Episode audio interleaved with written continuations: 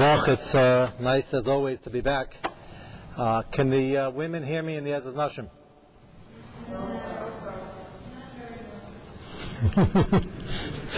uh-huh. okay, um, if that uh, persists uh, as I get into it, uh, let me know. We might uh, move you down. Meanwhile, maybe all the men can just move up here. there's still spaces. That way I won't have to. There's no mic here. The acoustics are not bad, but why uh, why tempt it in case the women have to come down? Um,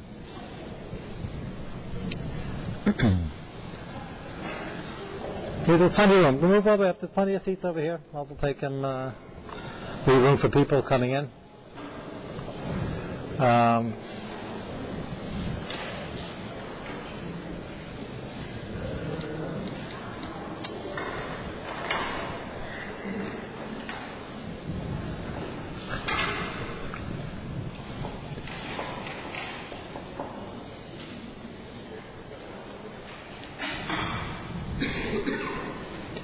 Uh, Shui, you'll uh, you want to take a poll of the women in the middle and have them move down, or do you want to uh, move them down now? Do you want to move them down now? What? Okay. Well, ask um, if the women want to move down. Just uh, maybe take the uh, the corner over there. So a few of the men can move up, make some uh, move for them. Maybe take the back rows there.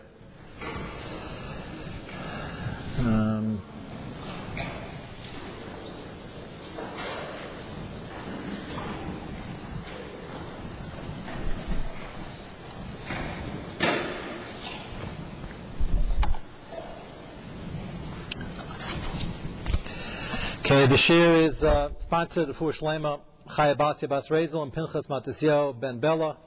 The eschus for their speedy refuah Shlema. Uh, Hashem, uh, we hope to uh, continue the weekly shir. We change the clock uh, sometime late November, so uh, uh, the Gabayim will be letting you know exactly the timing and the uh, and the format.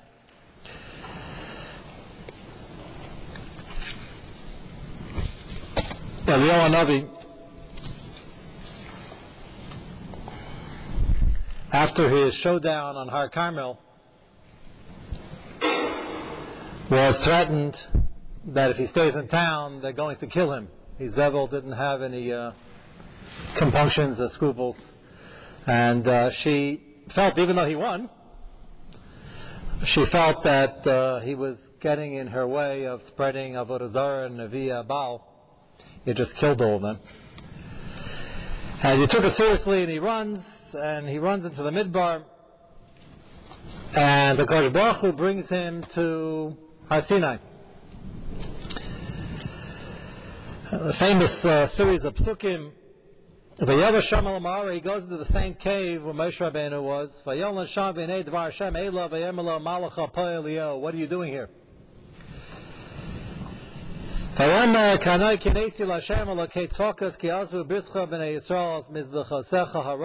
They destroyed your Mizbeach, as Nevi'echa Ragu, they killed your Nevi'ah Emes. And I'm the only Navi that's around that's uh, willing to and able to tell the truth. I'm the only one left and now they want to kill me. Hashem, tells him, you stay here, and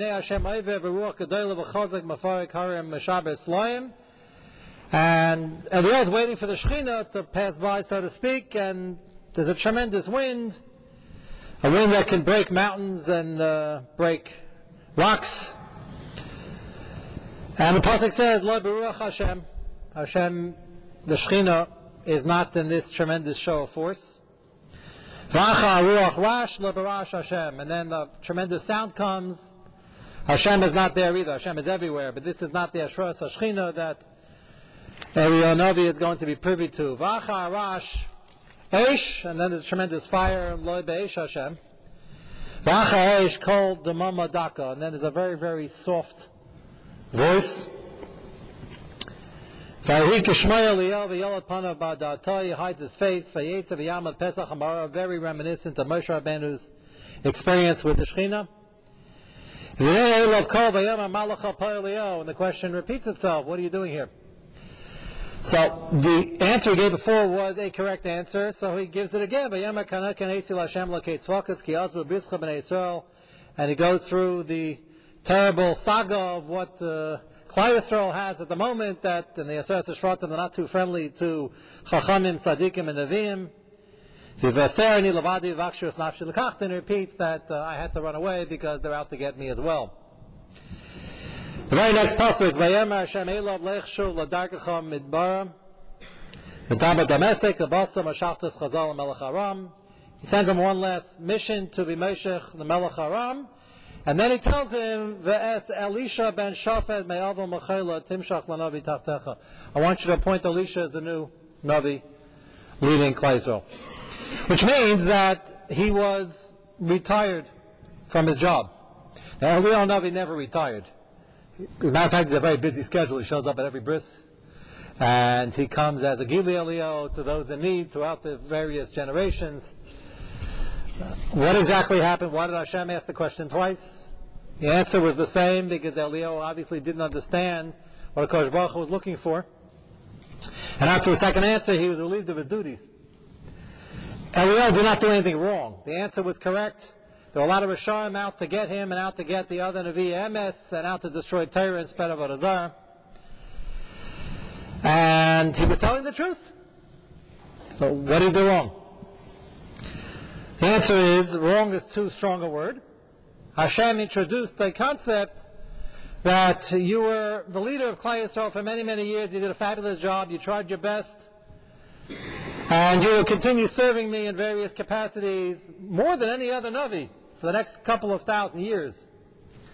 But right now, in this generation, we need a different type of leadership because the people are not responding to your mahalach of kanai kanesi. Is very important, and when you do it lishma, it's tremendously successful often, but not all the time. And apparently, Akash Baruch Hu told Eliyahu Navi that there's going to be a changing in the guard. Again, you didn't do anything wrong, and you were a tzaddik Yisrael Elam, and I'm going to use you and keep you more than everybody else. Others retire and then die. He never died. But right now, Klal Yisrael needs a different mahalach. And you look from here on in, the mahalach of Elisha ben Shafat is one where Kosh Baruch Hu does many, many nisim, nisim gluyim, to try to win the people back with toiv and chesed and sugar and honey. They didn't respond to the fire and brimstone, so to speak, so perhaps they're going to respond to the cold Mama Daka. The ruach that broke Harim and the Aish that consumed didn't work, so maybe they'll respond to the soft approach. Whether it worked or not in Elisha's time is a different shmooze. Sooner or later we'll get there in the Navi Shir. But we see from here that every generation has its nisyanis, and every generation has its reaction. And the reaction, everything is good and everything is correct. The question is what fits. The reaction, of the mahalach of chinuch, and how to lead people and how to build people and how to get them to do tshuva, which is what we're here to discuss, changes from generation to generation, which is a fascinating idea. Torah Emes is one Torah. But there are different applications, and there's time for kanos, and there's time for ruach and eish, and there's time for kol mama daka. And in case you haven't figured it out, we're in a generation that doesn't take too kindly to heavy-duty musar. I say that with um, trepidation. The truth is, it's not my word. I will show you soon that already in the 1950s and 60s, uh, Shach was saying it, the Chazon Ish was saying it. We'll get to that later. But on the one hand, to the great credit of Klal Yisrael, people are very busy. You just had a whole Shabbos where you learned and davened all day. Now you have to go to Slichus at, uh, at 10 to 1 in the morning. You don't have to be sitting in a drasha in between. So, we're certainly not here to speak down on Klal Yisrael. Yisrael has a tremendous shifa to want to learn how to do the right thing and to get hadracha and to get direction. And I witness that all the time. I consider myself fortunate. I'm with uh, people who are constant mavakshim. The say over here as leaders, as parents, as teachers for others, and as teachers for ourselves, what Yesod do we need for our particular generation, our particular matzav, that will almost guarantee there'll be more of a response. And it seems to be that the uh, fire and brimstone is not working because if you drive home the point too hard, people get depressed.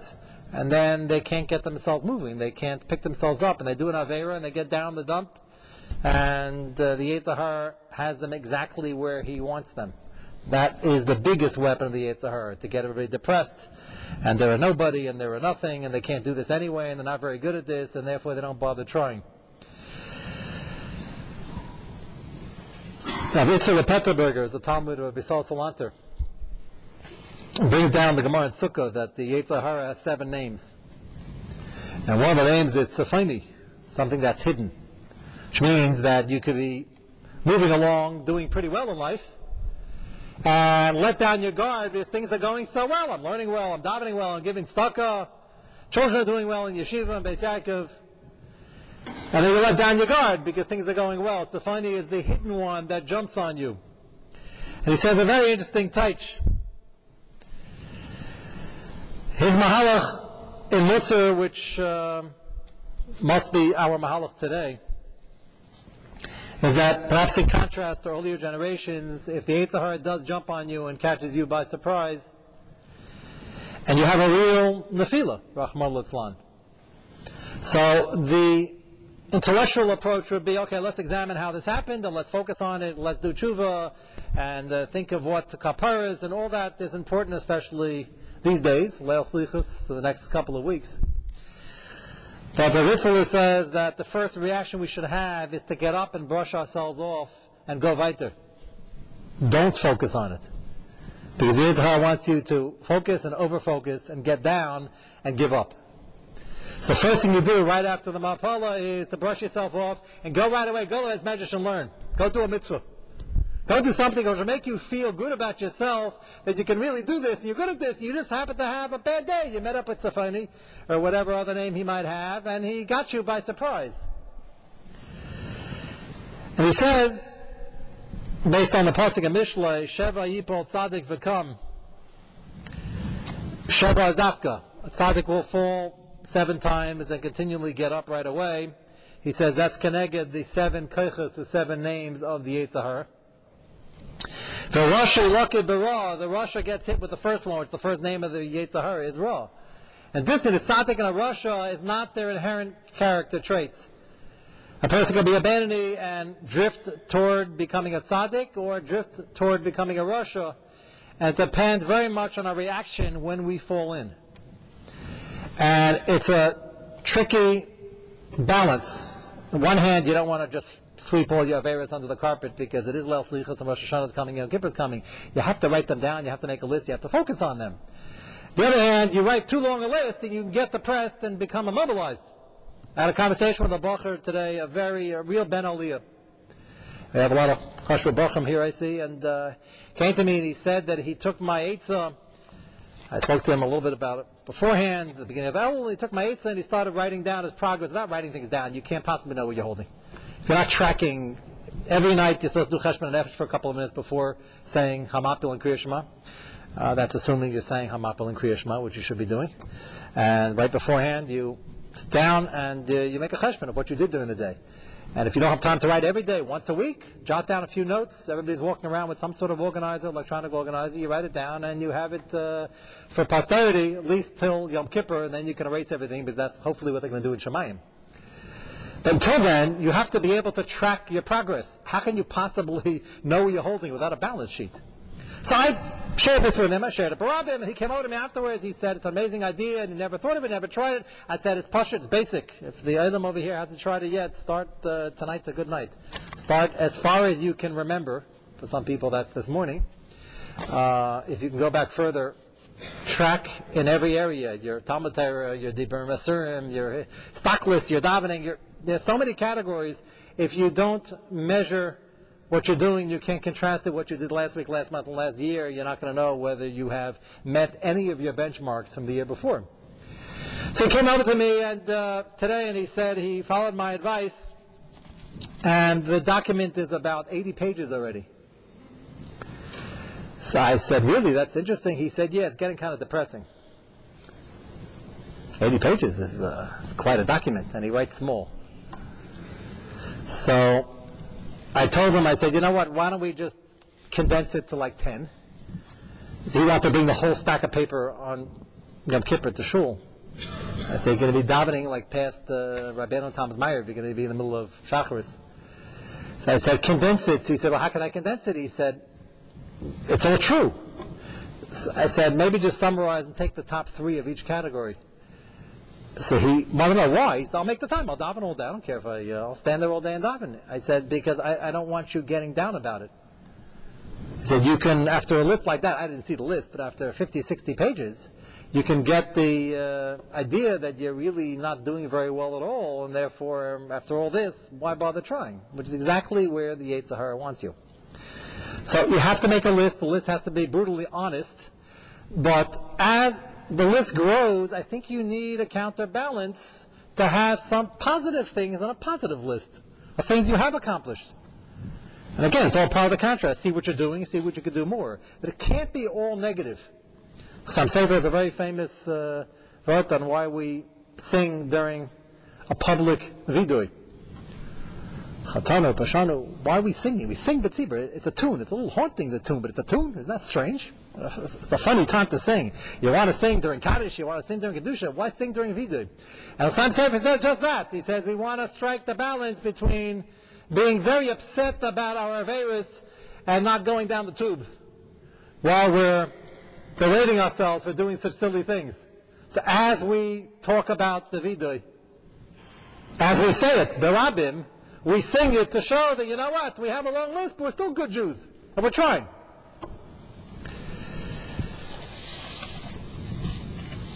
They came to the Chazon Ish, as I mentioned before. The Chazon Ish was discussing with a number of Mechanchim and parents. The Mahalach is in the 1950s. Chazon Ish died in the early 50s, so late 40s, early 50s. And he told the Mechanchim assembled that in our generation you have to give every bacher, whether he's a student, whether he's a child, this applies to the bacheretz as well, whatever the female translation of that is. You have to give every bacher a spoonful of kavod. First time they ever heard such a thing. This goes against all the sifrei, well, the classical sifrei musar about anivus and and running away from kavod. He said, you have to make sure every bracha every morning gets a teaspoon of kavod. So the mechanchim were there and they were smiling. I never heard the interesting idea. And the Chazon Ish says, you're smiling?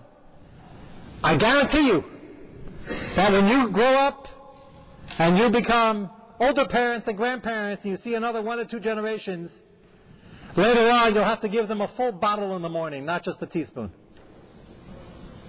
Prophetic. Here we are, two generations later, and I don't think a bottle does the trick, maybe a skid load. So why is that?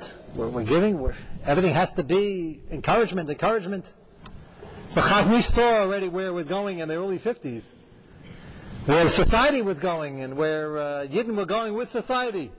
Without a constant build-up, constant encouragement, the teaspoon in the bottle is not going to work.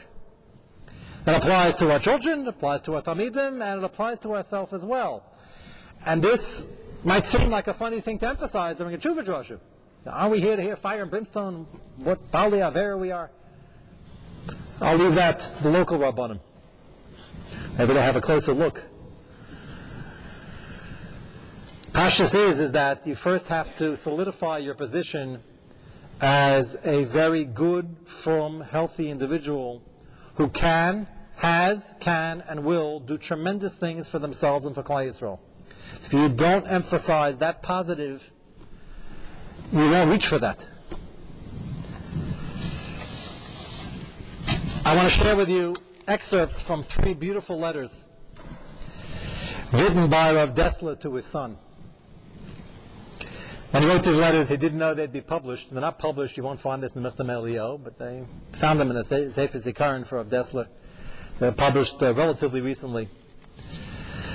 You get a glimpse into the gadlus of Dessler as a teacher, as a parent, and as a leader in Klal Yisrael, focusing on this new mahalach that he feels apparently, I'm sure it's not just for his own son, is the only way to go. He starts off, Haloi kol chaye ruchi hu mu'usher b'chayim. He tells the son, my whole sheaf in life, my spirit, my goal, is to see you happy and successful. Of course, you have to define what success means in the eyes of Rav Dessler. Obviously, it means he wants him to be firm, he wants him to be a Talmud Chacham.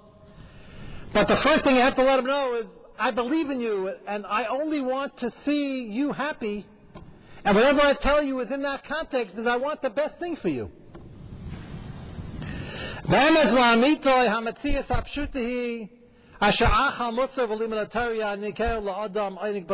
only real einig you're going to have in life is your ruchnius. Everything else is transitory and ultimately counterproductive. I'm sending to you, my beloved Reishis Devarim. I want to share with you some of my thoughts in Musar.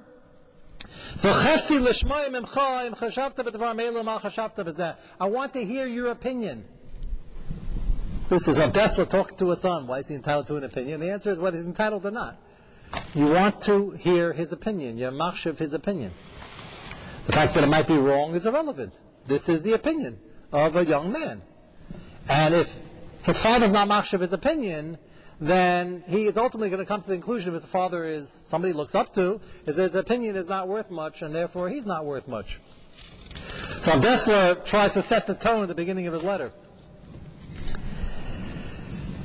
He starts off the letter, Kibalti Shnei Yakarim.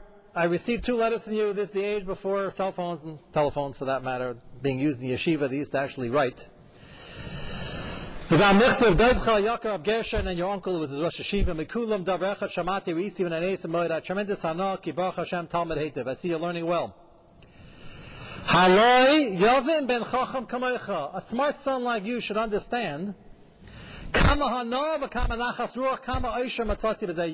you have no idea how much nachat you give me when I get these reports.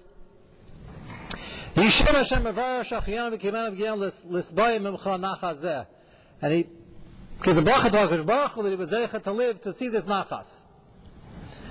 And then he adds, quotes the famous Medrash and Rus, had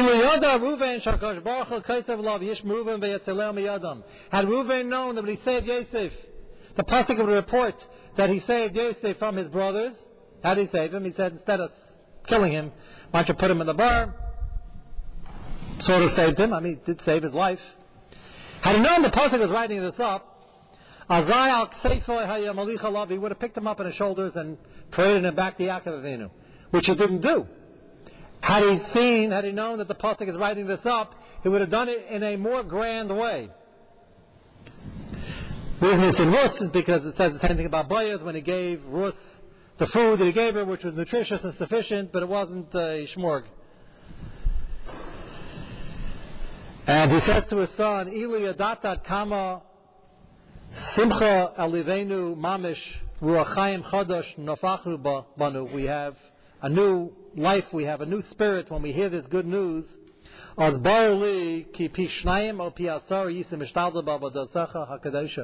would do twice or ten times the amount of what you're doing now if you'd realize how much simcha this brings us. That's a very nice way of giving musar. Basically saying you're doing Gavaldik, but as any Rebbe or father would say, you can even do more, reach for greater heights. Why? If you know what simcha, everybody wants to bring simcha to their parents. You know what simcha this brings me. If you know what enjoyment, what nachas this gives me and your mother in life, you would even try harder. And of course he adds, he says, this is not the reason we do Avodah Hashem, we do it Lishma, but if the Medrash can write this about Reuven and about Bayaz, that I can write to my son, that you should know that we're watching. And we're taking note, and it gives us tremendous simcha. At the end of the day, every child wants to please a parent, and it makes a child feel like a real Gavron when he sees that what he's doing is being recognized by people, and it gives them tremendous nachas. At the same time, you put in the musr that you can raise the bar a little bit. He continues in a third letter. He writes uh, pretty emotionally. B'yam Shishava, last Erev Shabbos, kibalti es michtavcha I received your beloved letter. The letter I waited for with such impatience. Impatience is not a good midah. Why is he writing that? The answer is when you're waiting impatiently for your son's letter, because you want to hear from your son and your machshav what your son has to write, and you're able to tell your son that, that's a maila, not a chisaron. Libi. My heart did not. I had full faith and trust in you. I already saw your potential from a young age. I give you the proper tools, you will become the person that I expect you to become. And then he says, I read the letter, and then I cried. I cried like I never cried before. I don't know what he wrote in his letter already. Shabbos Karasias Mechtavcha Parmayim Parmim Rabbis. I read it many times. Yodeani Bal. I know every letter by heart. Um, Dessler is not exaggerating. That means he read it over many times. And I can't believe it. And then he Sava. I'm, I'm in shocked. What did he write? So apparently his son had written him uh, Machshava in Musar that he had thought of and he wanted to share with his father. Most of the letters going back and forth had content either in Torah or in Machshava. So what shocked him? I can't believe it. You wrote the exact same thing, the exact same theory I was formulating here hundreds of miles away. And nobody could have known about it. I just started formulating this the last few weeks. I had it in my own notes. And you're writing from across the ocean. Maza telepathia? What is this, mental telepathy? How is it that you formulated the same idea and you write a chiddush to me, and I was writing this in my private notebook and nobody saw it yet? It was not published. So what is it? He says, Elu shnei levavas levechad shnayim avaksham achaz as derech emes. This is what you have. This is what you get when you have proper chinuch, proper training. You have two people with the same shifas looking for the emes. And he says this is the key of the pasuk Heshiv leiv banam alavus to elas hagedelish Eliyahu doesn't only refer to tshuva. It refers to the fact there is years isa emes that the parents and the children, the generation the coming generation, should have the same aspirations and the same shifas. And he says the reason he cried is because he saw that he was makayim that, and it actually happened after many years of hard work, that we have the same goals. And that is chinuch in a nutshell.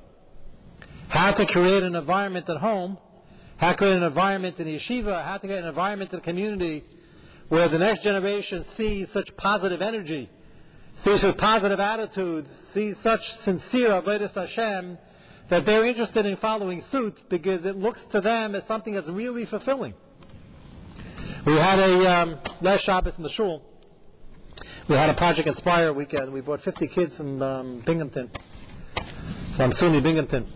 And uh, we put them up, and we had a whole Shabbaton with singing and dancing and shiurim. It's really wonderful. And what's always refreshing when you're on the front side is the sheifa and the ratzon and the bakasha that the kids have to get in on this wonderfully fulfilling lifestyle. So my son asked me, my 14-year-old son asked me, he says, you know, isn't this kind of cheating? He said, I'd also want to become from, he is from, I'd also want to become from if you bring me in for Shabbos and you have an Anik Shabbos with Chont, and then you have delicious meals, you bring him to nice houses and a nice shul, and then you have singing and dancing, and then another Anik, and then you have a pizza malachamaka with swimming. So isn't that cheating? He says, we're just showing them that Yiddishkeit is fun. Good question. The answer is, it is fun. So then he said, Can I go swimming? I said, No. You have to get off the yeshiva tomorrow. so there's a balance, of course. And obviously, when you're doing kiruv, you put your best foot forward. And the kids are mature enough to understand. As a matter of fact, my son asked me, Can I mention to one of them we don't do this every single Shabbos? so I said, if you really want to, but just tell them we sort of do this. We do have Sudas and Shal and sometimes we sing and dance. So um, he didn't bring it up. Somebody was listening to a conversation. He said, you know, I'm going to mention it to them. I want to see the reaction. And they were mature enough to understand that obviously we're partying a little more than usual. But the Nakuda wasn't lost on them. They see at the end of the day, they're staying by Choshev Balabatim who really enjoy life in a very important way, in a deeper way, in a, in a, way that they have contentment, a way they have nachas from their children, in a way where there's a blend of the ruchnius and the gashmius, and they see that. And of course, I got a call right for Shabbos. Whenever you have a Shabbat Shabbaton like this, there's always a couple of people who slip through, and a young lady called me, and she said she had an awesome time. It was actually absolutely incredible, and she's really into it, and she plans on going to Israel soon in a few months she just wanted to talk to me about her mother, who was raised as a Catholic, and a grandmother who was raised as a Catholic. She wants to know if she's Jewish. And um, based on the background, uh, she told me chances are probably not. Okay, her father's Jewish, and you know they didn't. The vetting process is not always perfect. That's nobody's fault. And she was beside herself. She said, "Well, can I come up to Monsey this Tuesday and just get the whole thing done?" so uh, I asked her which Tuesday. Tuesday a year or two from now. But the point is that these, these are intelligent young men and women, and they understand positive attitudes and positive energy when they see it. And that's the key. The key is the positive attitude. I quoted in this year before that um, I saw quoted from a, uh, a therapist that the realists, no one, no one ever claims they're pessimists. Not with the pessimists, they're optimists, and then the pessimists claim they're realists. And the realists claim that they're just being real about everything and true to their uh, machshavas, whatever they think in life becomes a self-fulfilling prophecy. Is they never really reach their goals because they really don't believe in themselves. They don't think they can do it. And the optimist in life takes a look at all the obstacles and he says, the obstacles, so why don't jump over them? And then they reach things they couldn't imagine they would aspire to. And that's the difference between an Avodah Hashem besimcha and an Avodah Hashem where it comes, you do it. It comes with the kvetching, and it comes with the lack of ability to see that this is not an obstacle course. Sometimes you're trying to jump over them, and you got to do mitzvahs. You bump into them once in a while. What can you do? Every mitzvah is a diamond. Every mitzvah is an opportunity. And this message is clearly getting across to Avdesla's son. The Simcha Sachayim, the energy, the Simcha, the Shifa, and uh, I think it speaks to us in our generation. The Chaim HaKadosh touches the pasuk lo ra amal Yisrael. So Rashi says amal means avera. This is the bracha of the eyewitness Bilam Arasha. Uh, Chaim HaKadosh says Shasadikim hagam shayis mitzvahs v'chol askam b'teira the people who are really involved in their ruchnius, they don't look at this as amal. Amal is tircha. Yisrael, the people who are really excited about their Vedas Hashem are skipping to their destination, are on a high, they're on a cloud. And Bilam saw not only were the Yidden doing the mitzvahs, but they were doing it with Zrizus, they were doing it with the Slavus. And that makes all the difference. People aren't blind and you can't fool them and especially younger children, look at your Avodah Hashem. If it's not real, or if it's real, because intellectually you know you have to do it, but you're not excited about it, you're not smiling, and you're not jumping at the opportunity, but you get it done. You get to the end, you do what you have to do. You got to dive and you got to get stuck. You, you got to write the check anyway. You might as well do it with Islamis. You might as well do it with Simcha. You got to dive it anyway. You might as well have a coffee and wake up for the experience. You'll enjoy it more. You got to learn anyway. So you might as well do it with an approach that looks like you're getting into it, and then by nature you will get into it. This applies to Ben Adam as well. The Sister Chaim points out something very fascinating. He says that Avinu is given one description in Chumash and a completely different description in the Rambam. The Rambam in Hohendeis talks about the Ishtashalus of Avinu, how he recognized the Kadosh Baruch Hu, and how when he did, he started debating the people, and he started spreading the word, and trying to bring thousands under the banner of monotheism. And he succeeded, and the Rambam, at great length, gives you the whole Ashtashos of of how Avraham Avinu grew in his Amunah, how he brought others in. In Chumash, we don't see anything about this, the Farish. You have a Muslim about his showdown at Kasdim because he didn't want to recognize the Avodah of the time, so Nimrod was sick of him and wanted to kill him. And we see that the Pasuk describes how he brings in Archim, so we know Rashi from the Chazals, that he brought the Archim and then he fed them tongue and mustard, and when he asked them to thank HaKadosh Baruch Hu, they said, we don't believe in Hashem, and he said, okay, if it's for me, then here's the bill, and then all of a sudden they believed in HaKadosh Baruch Hu. And they said, well, we don't want to thank you, who should we thank? And he taught them about God. Why is it that in the Torah all we have is highlighting the chesed of Avram Avinu, and the Rambam talks about his journey to Amuna and to bring others in. Sounds like two different stories. A very interesting kasha. The says that it's exactly the same thing. Avram Avinu understood that if you want to teach people about Hakadosh Baruch Hu, listen carefully. It's a very important yesod in Kir of Kravim and Kir of Rechakim and care of ourselves. If you want to teach people about HaKadosh Baruch Hu, you have to teach people about the essence of HaKadosh Baruch Hu. So let's, for a moment, put on our uh, Kabbalah caps. Ramchal talks about uh, the very mysterious topic, why did Hashem create the world? Why did Hashem create the world? We would say it might be none of our business, but the Ramchal says to understand a little bit is our business. Why did Hashem create the world? Hashem created the world because He wanted to be native. He wanted to do chesed onto others.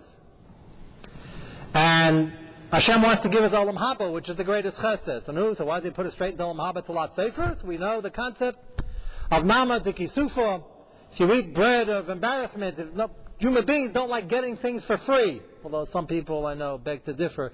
But the nature of human beings, they're not supposed to like getting things for free.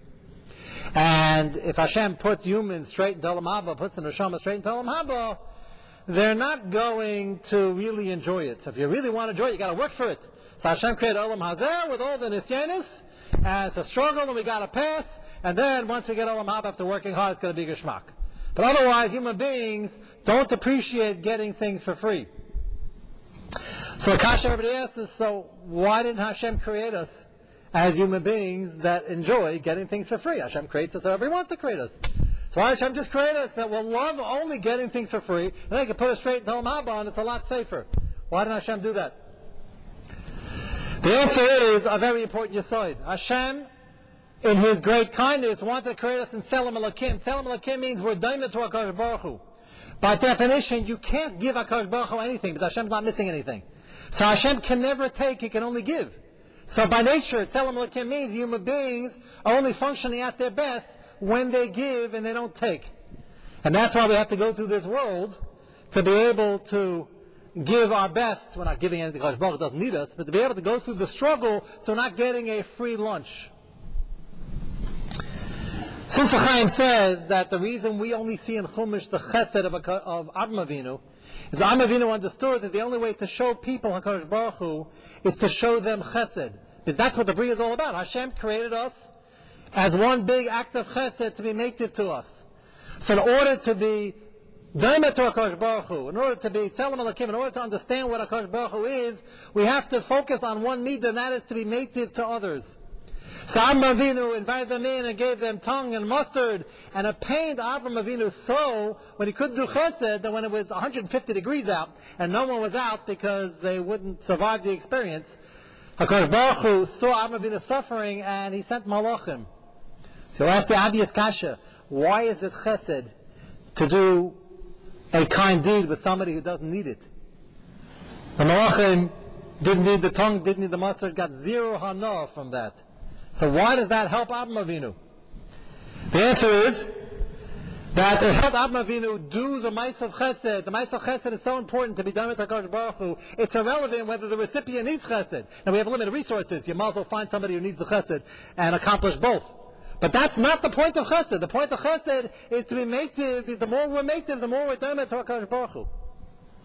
And that's why in Chumash all you see is Avram's Chesed, because the Chesed is what taught him who HaKadosh Baruch Hu is and how he taught others who HaKadosh Baruch Hu is. And that's why the Ben Adam Chavera aspect is not, as we always assume, there's Ben Adam Makam, Ben Adam Chavera. There's no two categories. We, we break them up because it's easier to learn the mitzvahs that way. But every time we are going out of our way to do chesed with others, we're being medama ourselves to Baruch Hu, and we're becoming one with HaKadosh Baruch Hu. That is why there's a chiyuv. And I've had this discussion with people. They say, you know, people come to me, I give checks. People come for help, I do chesed. Is there any inyan, any chiyuv to look to do chesed? To look around and try to figure out what other people need, even when they're not coming to you. So practically, there's a big milah because then the people who are too embarrassed to ask for help, whether financially, emotionally, whatever the case may be, will be helped when you look for them, when you seek them out. But that's not the only reason. The reason is because our chiyuv to become more tzelem elokim is to act like Hakadosh Baruch Hu. Hakadosh Baruch Hu didn't have to create this world, didn't have to create us, didn't need all this. Hashem, Kaviyachah, went out of his way to do something he didn't have to do just to be native. And that's why the Beron Chaver aspect is integrally part of the Beron Lamakam aspect. And we look to do tshuva, the best way to be Zeche Bedin, all the Bali must say this, is number one, to make yourself valuable to others. The Shalorishma part is when they look at the Din Shemayim, they look at your Averis and your mitzvahs, and even if you don't make the grade, they look at the total picture, how valuable you are to others. So even if you didn't make the grade, if you're needed by other people, family members, friends, neighbors, institutions, then they might decide to keep you and give you another chance even though you don't deserve it. That's the shalom but it's a good thing to focus on, a good thing to motivate you. The lishma part is the fact that your purpose here is to be Shem Shemayim and to do the chesed, to be Madame to HaKadosh Baruch Hu. And the more active you are in doing that, the closer you become to HaKadosh Baruch Hu.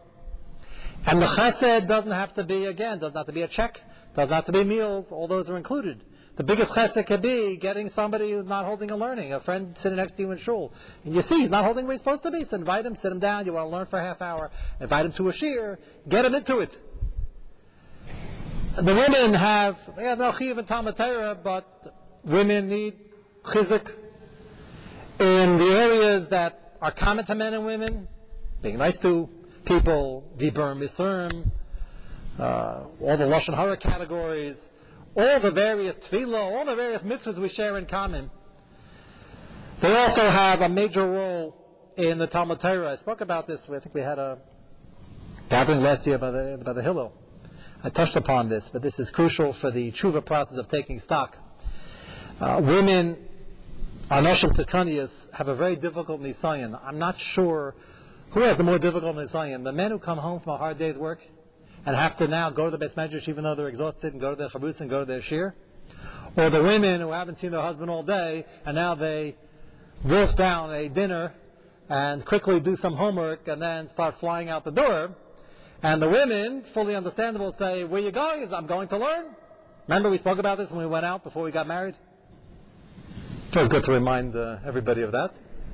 And they say, yeah, you said you were looking for a guy who's really, uh, his life is around Tari and Kaveitim. And it's true. They are looking for that they're still looking for that. You have to understand, it's a very difficult thing to, I'm saying this to the men and to the women, it's very difficult to have a wife who uh, very firm and very with the program and it gets tremendous nachas and you're learning. At the end of the day, and it's really the end of the day, when you finally show up and then you have to run out, it's an Isayan every single night. And the men have tried to convince me that their Nisayan is tougher. I'm not convinced. The Meister, the men are going to learn, and if they listen to the first half of this drasha, they're going to learn with gusto and with geschmack, and in the middle of an interesting sugya, and they have a great charusa, they're going to a great shir, it's geschmack. And the women might be going back to a very difficult bedtime. We call it crazy hour. Some houses have crazy hours. It goes on for uh, a long time, sometimes till 9, 10 o'clock at night. And I'm mentioning this because I, I, had just last week a conversation with a young lady in our in our community. Uh, very wonderful. I have nothing but praise for the Noshim Tzedkanias. And the fact that she called me, I think, was a maila. She called me to tell me that her husband, who's in my shir at night, we first start shir at 9.20 in the evening, and we have chavusas before that. So, and this guy works very, very hard. And she called me and she said uh, she just wants to review the schedule. When exactly is she supposed to see him? She said it a little nicer, but that's what it boiled down to. And um, I told her that uh, I uh, sympathize with your position. It's very difficult. It's tremendous Basiris Nefesh, but Lamaisa, the alternative is he only gets to learn an hour in the morning, an hour at night. The alternative is him staying home and cutting his learning by 50%. I said, uh, he needs this, you need this, the family needs this for the schosim, everybody needs this. I said, this is your biggest Mesiris Nefesh, and it's for the biggest Indian imaginable.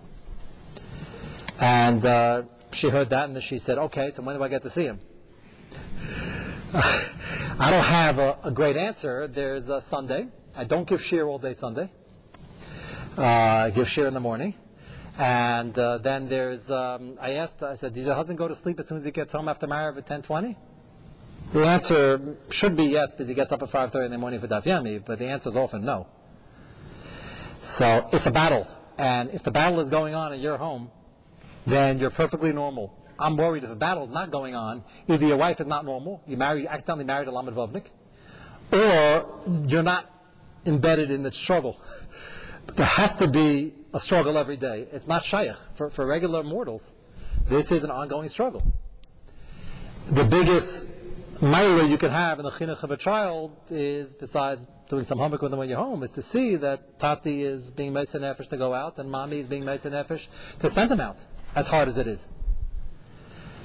Many people feel that they're married 5, 10, 15, 20 years and they're still fighting such a battle. He says, must be they're doing something wrong in the scheduling. It's not true certain difficult battles, where the battle is most difficult, that's where the schar is most rewarding. And when it comes to an era, I'm picking on Talmud Torah, there are other examples, but Talmud Torah I find in a schedule of a working Ben Torah, many of whom are sitting here, is the most difficult and brutal in terms of getting used to. And many women have asked me, when do I get used to this? And I told them when he retires. That's the only. Uh, I, I, don't want to. I don't want to mince words. There's no way to create more than 24 hours a day. And if the husband's a malamed in a yeshiva, her husband's a kli kaddish, it's uh, just as tight, if not tighter. But the battleground is there, and it has to be fought. And it has to be fought in a way where you realize there's Mesiris Nefesh going on and it's difficult. On the one hand, be honest with yourself. On the other hand, not let the difficulty make it that it sours, that now it's just the same grind and he's going out and it's a problem. Then the kids just see the negative part and they don't see the, the victory in the struggle.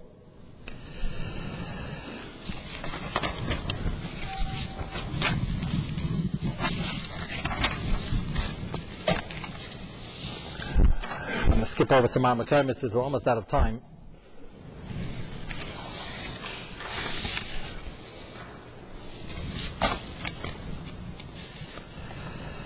Two encouraging notes. The famous Gemara Yoma, which quotes Rabbi Akiva. I'm Rabbi Akiva, Yisrael, mi atem and mi eschem. It comes Yom Kippur, Comes Yom Aram, you're going to have a Tyra process. Who is taking care directly of this Tyra process? HaKadosh Baruch Hu. Avichem Shabbat Shamayim. It quotes two psukim. Shenemar, Zarakti Alechem Mayim Taharim Tahartem. I'm going to throw Mayim Taharim on you. This represents the water from the Parah Adumah. Take a dip in the ashes. And you sprinkle it on somebody. That's the way to become tar. And then it quotes the second positive. Mikvah Yisrael Hashem Mikvah Mataris Atameim HaKadosh Baruch Hu Mataris Yisrael. So the Atar Melech, it's a sefer from our palm, brings down a very interesting shot that he quotes from the son of uh, Rabbi Yitzchak Elchanan, who was the Rav in Kovno. Why would the pasuk require two different angles on the Tyra process? You have one mikvah, and the other one is Zrikas Mayim from Parah Adumah. Why are both necessary? You want to say Tyra process? A mikvah is fine. What, what does the mikvah represent? What does the Zrikas Mayim represent? He says a fascinating idea. He said people again get depressed. They see Yom Kippur is coming, and they have a lot of things to tshuva about, and they feel it's just insurmountable. There are too many categories. So he said, there's one mahalach for tzaddikim when they have a contained amount of material to fix up, that they really, with confidence, can go into the mikvah and come out completely tar, but submerge themselves completely in the mikvah that they are changed people. They go through the process, no similarity in living a death to what was before. That's an unbelievable madrega. Most people are not zeichet to that. Most people know from the previous Rosh and Kippur that they're not going to make a total change. The metamorphosis over here is not going to be that you don't recognize the person anymore. That would be wonderful. But usually it doesn't happen. So the Gemara alludes by quoting the second pasuk, "Zalakti alecha mayim taharim" is a din by zrikas mei chatas. If you sprinkle the water and the water hits even a pinky, even the tip of a finger, it touches any part of the body, the person becomes tar. So he says the second way to get in on it is even if you can't get your whole body in, take one or two things you think you can make a change in and use them, and that will create the Tyra process for the entire body. It's a beautiful idea. And he says that's why the Gemara quotes both. There are tzaddikim who throw themselves in completely, and then there are those who have to take a cheshbon, start writing everything down, and pick a couple of categories that they can really improve on. So how do you do that? So I want to share with you one inspiring Maisa from, this is from the Medrash, it's a similar Gemara in the Gemara in Taanis, which shows you that despite our Madrega or lack thereof, there's plenty that we can do in the Sirius Nefesh in our own arena. The Gemara brings a Maisa from Shimon ben Chalafta. Shabbat. He had no money, no food, no money. It was our Shabbos. He. He needs to bring up something for Shabbos. And a jewel came down min ha-shamayim. Shabbos. And it wasn't a gigantic diamond. It was enough. He gave it to the uh, money changer. Had enough for Shabbos. Very nice, lavish meals. Came home with the food. Amma Ishta, and he never came home with anything more than burnt challah. So his wife was, uh, the Rebbitzin was shocked. Where'd you get this from? He said, Hashem gave it as a gift, don't worry about it. If you don't tell me where you got it, I'm not tasting anything. It doesn't mean she was chesed that he robbed the bank. She just wanted to know what happened. You'll see why soon. He said, well, I went out to the field, I davened, I don't normally do this, asking for an ace, but we were desperate, and I need challah and basic fish for Shabbos.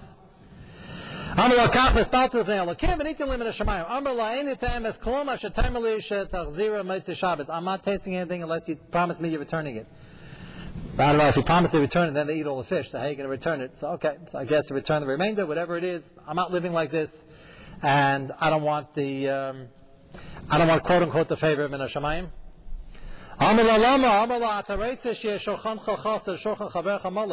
want to go to Shemayim and find that your friends Shochan is malay due to their Mesiras Nefesh, and your Shochan is missing something. You remember the parallel story to this with the, with the golden leg that was missing? Same idea.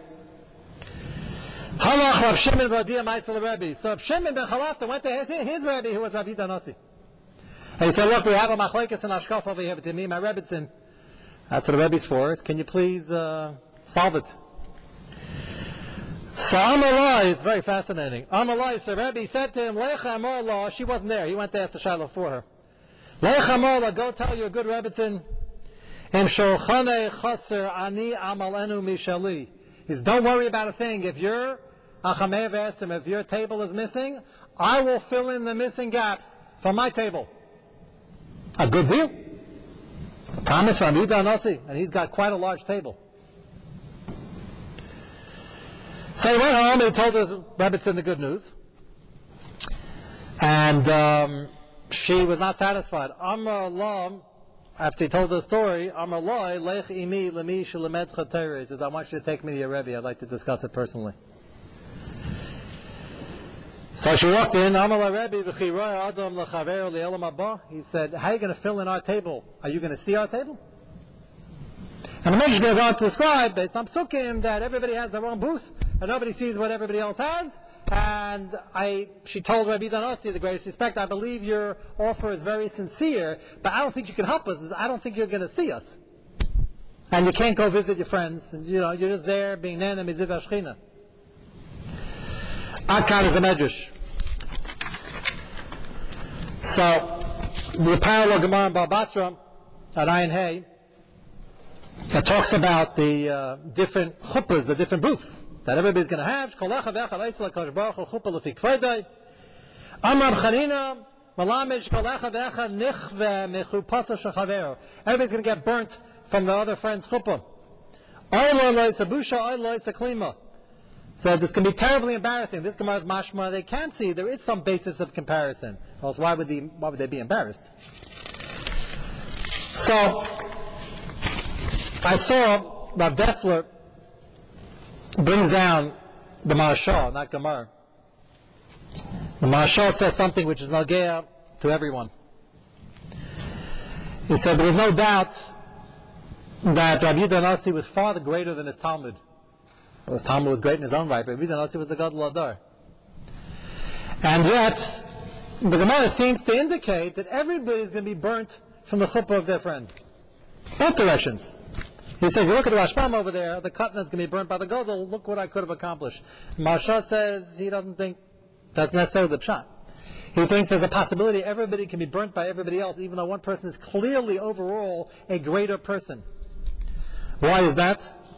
So Rosh Maharsha, Sheyesh L'chol Sadik Shum Milo Madrega B'Shum Mitzvah She'ein Ken L'Chaver. There's always a certain area of Avodah Hashem that this is unique to your Nisayan, and your Mesiras Nefesh doesn't exist in the other person's Mesiras Nefesh because they don't have to have Mesiras Nefesh. Case in point, which Rav Dessler says is this story with Rabbi Danasi.